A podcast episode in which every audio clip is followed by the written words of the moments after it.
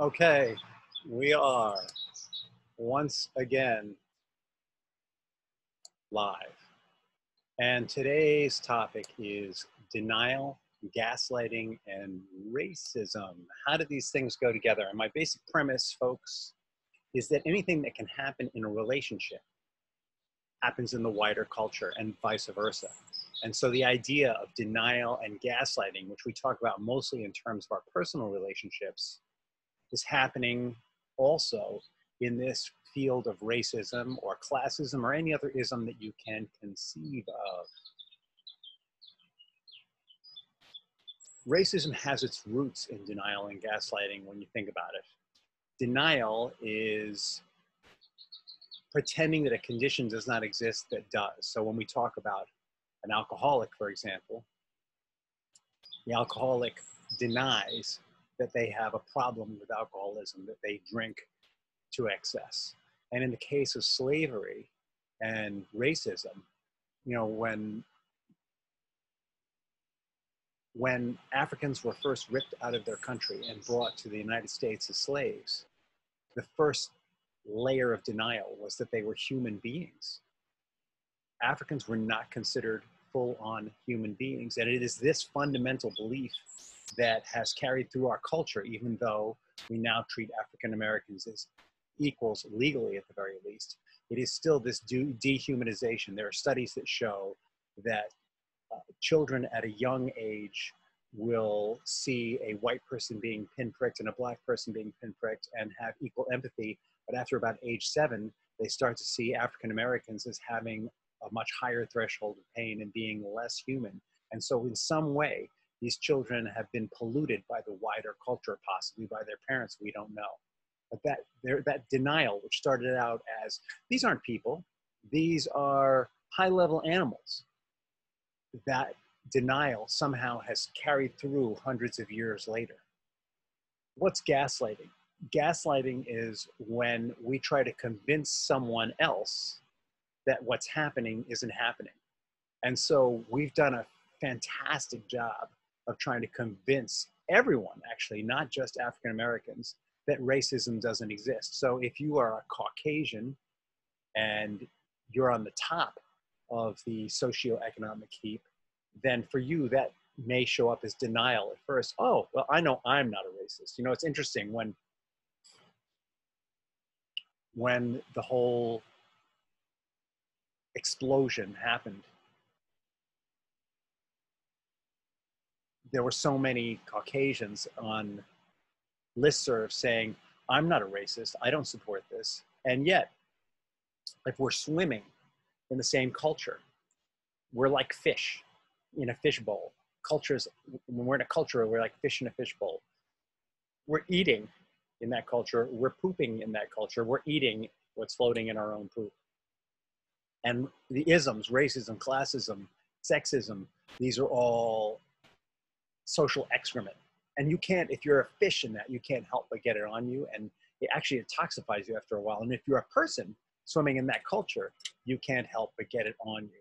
So for anyone to say, well, I'm not a racist, a more accurate statement would be, I swim in the culture and racism and sexism, sexism and classism and all the isms are all over me, but I adhere to an ideal or a belief system higher than that. And I want to cleanse this out of who I am. A more accurate statement would be, it's probably in me, but I don't like it. I don't want it. I want to, I want it taken from me. I want it cleansed. Denial today, you know, I had a, an argument with my daughter, one of my daughters.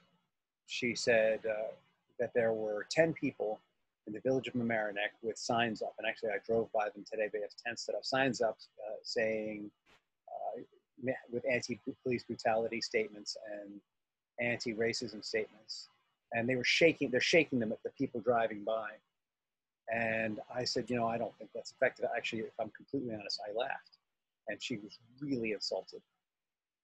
And I laughed because I think that when we're protesting on that level, where it's not being picked up by the media, there isn't a government that has responsibility that's really noticing it. All we're doing is saying, well, I'm angry. I'm angry about police brutality. I'm angry about George Foreman. I'm angry about these things. There's a level of denial going on there. And the denial is that in some way, shape, or form, I'm a part of it. I'm out protesting and I'm angry, but that isn't fixing it. Now, I agree with my daughter that at least they're protesting, so I should have given her that. I, I probably owe her one there, and, and I'll catch up on that because I make right what's, what's not right that comes out of me. And the wider point is, what could those people be doing to be making a difference? Maybe they need to be big brothers or big sisters, or maybe they need to be working in a soup kitchen, or maybe they need to be, you know, any number of things that take them out of their comfort zone. Now, the thing I've really been wrestling with is, how is protesting gaslighting? Protesting probably isn't gaslighting. But I think that when we are gaslit, it's usually the government and politicians defending themselves, saying, I heard a, a police officer talking about all the things that the N Y P D has been doing to raise the consciousness around appropriate actions during protests, around racism, around these things, and he was really defending the N Y P D. And I have to say that on one part, on the one hand, I empathized with him, but on the other hand, there is a level of gaslighting happening there. Gaslighting is convincing someone that something is not as it is. So he's convincing, he's in denial to some extent that there is a level of police brutality that is way above and beyond. And he's gaslighting us all into believing that this brutality is not universal. And what we know is that, what we know about the police department is it's a paramilitary organization. And what we know about military organizations in this country is that they're armed and they're prepared for warfare. The police have tons of weapons, flak jackets. They're trained to shoot. They're trained to kill. They are trained in an us and them mentality. When you talk to most law enforcement people, they speak about the society as being the sheeps, the sheeps being regular people, and the wolves being the people who are taking advantage of them, and then there's them. I guess they're like the sheep dogs. And so they have automatically segmented society into three categories. And the problem is that sometimes they see the sheep as the wolves. And that gets further confused when we're looking at organized crime taking advantage of protests to rob stores, because then you have the wolves mixed in with the sheep. But that's not what we're here to talk about that. We're here to talk about gaslighting and denial. So I think the problem with the police department talking about all the things that it has been doing is that can be interpreted as a form of gaslighting. And I think the further, the problem with blaming the police department is that they represent the wider society. They represent what's going on. Okay, so when we're dealing with denial, the issue is not really denial. The issue is readiness to change on the part of the individual. So that goes back to what I was saying about protesters. They, you know, if you think it's adequate to hold up a sign and say, I'm angry that it's this way, and someone needs to fix it. That's the equivalent of a drunk saying,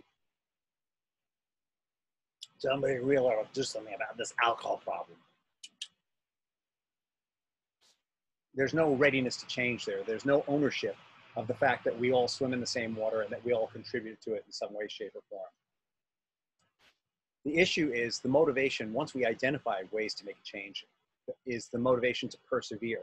So anytime that we step out of our comfort zone, um, going to be a big brother or big sister, let's say, for example, persevering and following through on that is a challenge. I mean, at first we're upset and we're angry, so we're motivated by that anger, but as the anger subsides, what is going to keep us moving through? And so in order to change and persevere, we need to have a vision. I was talking in an earlier broadcast about Martin Luther King Junior and his vision. We need a vision akin to that, a vision of a world where people are judged for how they behave and nothing else, if they're judged at all. The issue when we're in denial is access to help. Get, who do we turn to to help us make those commitments and follow through them. And personally, I think that therapists and coaches are a great source for help if you have the money for them. Um, if they're, if, but a better source for help would be to get together in a group that wants to c- promote change and take action within that group. The issue is lack of alternatives and options. Um, and it's interesting, even as I think about the police department, what are the alternatives and options? I bet you there's a million of them, but for some reason I haven't thought of them. And if I haven't thought of them, how much are they thinking of them? But, so alternatives and options are between our ears. There appears to be a lack of alternatives and options, but there are actually unlimited alternatives and options. The issue is an unaddressed underlying trauma. So there is an underlying trauma in our society for racism, and the source in our society is slavery. And that trauma still has not been completely relieved. And part of it is, uh, I know that's something I come up against all the time as well. Hell, my people came over two generations ago. What did they have to do with that? As part was one thing, it's a conversation I've had with myself. And the other side of that is, I've benefited from that by being a white male in the United States of America. I've benefited from the economic, uh, economically unbalanced society that we live in, this unbalanced because of racism, this unbalanced because of any ism you want to throw in there. I've benefited from it, and therefore I have a debt to pay. Because it's kind of like drawing on a bank. If one group has it easier than another group, they've drawn on a bank, and then they need to pay it back in. So there, on some level, there is a trauma from the imbalance that needs to be addressed. When we're dealing with gaslighting, we need to recognize what drives the behavior. So if we go back to my police department example, what's driving behavior is the police officer that I'm talking about really, his heart really is in the right place. He really is disgusted by the fact that somebody w- was asphyxiated by an unaware officer. Um, it, it bothers him that the way it makes him look and the way it makes all police officers look. So that's what the gaslighting is about for him. But it's his denial and his denial being created into gaslighting in that example. And so anytime that you look at gaslighting, recognize what's driving the behavior. What is it they want to control and why? React to their claims the right way. So we can react to gaslighting by being furious and pissed off. We can react to gaslighting by um, arguing, but the, the strongest reaction to gaslighting is to get in touch with our own values and our own principles and draw from them. And in the face of the gaslighting, say, no, I don't agree with that. No, I do not buy the reality that you want me to believe in. I will not compromise my own values and principles to believe and the reality that you believe in. When we're dealing with gaslighting, don't second guess ourselves. If someone is gaslighting us and it feels like something's off in it, something's off in it. You know, uh, like a part of me really wants to go with this police officer and say, yeah, the N Y P D is really trying, but on another level, people are freaking dying. On another level, uh, I can think of the times that I've been wronged by the police department, and I can think of the times when I've been wronged by the police department and then been released because I knew someone in the department or had some other advantage, some other advantage that other people don't have. And so I know that this is not completely, this is not a, a completely righteous claim. Seek help if the gaslighting continues. So if you feel, if you're being gaslit, in the wider society, where do we seek help if the gaslighting continues? We succeed, we seek help from other branches of government. Um, and if the government, if the government itself is unified in its gaslighting, we then seek help from the people. And that is where protesting makes a difference. That is where coming together makes a difference. Because in the end, the Declaration of Independence says what? It says all men are created equal. It says that all men have, have equal rights. And it says that if we feel those rights are being infringed, then we have the right to either reject the government or reform the government. That is basically what the Declaration of Independence says. And this country was founded on that. And to my knowledge, though we have the Patriot Act, which has removed our, our freedoms in some ways, the Declaration of Independence still stands. So worst case, we can help one another. I, for example, am a rabid follower of Jesus, and I want to know, where is the church in all this? Why aren't all the churches stepping out and speaking out? No one has higher ground on this than the churches. No one is more willing to be um, cross-cultural and cross-class than churches. So where have they been in all this, for example? And so one of the things I want to start doing is reaching out to churches and say, hey, where are you guys? Martin Luther King Junior would have been all over this. Where are you? Um, the last thing that you can do when dealing with gaslighting is, if you're in an individual relationship, you get out and you don't look back.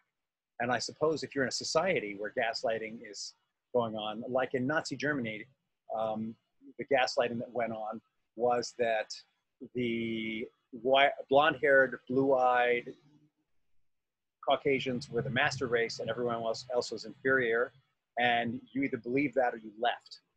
Right? So if the United States gets to the point where we just aren't going to budge, we don't get it, we're not changing, it's time to leave. I mean, anyone who doesn't buy what the gaslighting says, if they don't see that the government's changing, they don't see that the people are willing to stand, then the only move we have left is to leave. But I don't believe that we've come to that point. The fact that I can ha make this declaration on video right now tells me we're not there yet. The fact that people are out protesting tells me that we're not there yet. The fact that members of the N Y P D are, feel badly and make statements, though I don't completely agree where they're coming from, tells me that we're not there yet. And so there's hope. And where there's hope in the future, there is power. That's all I have for today. Think about your hope for the future, which is the source of your power.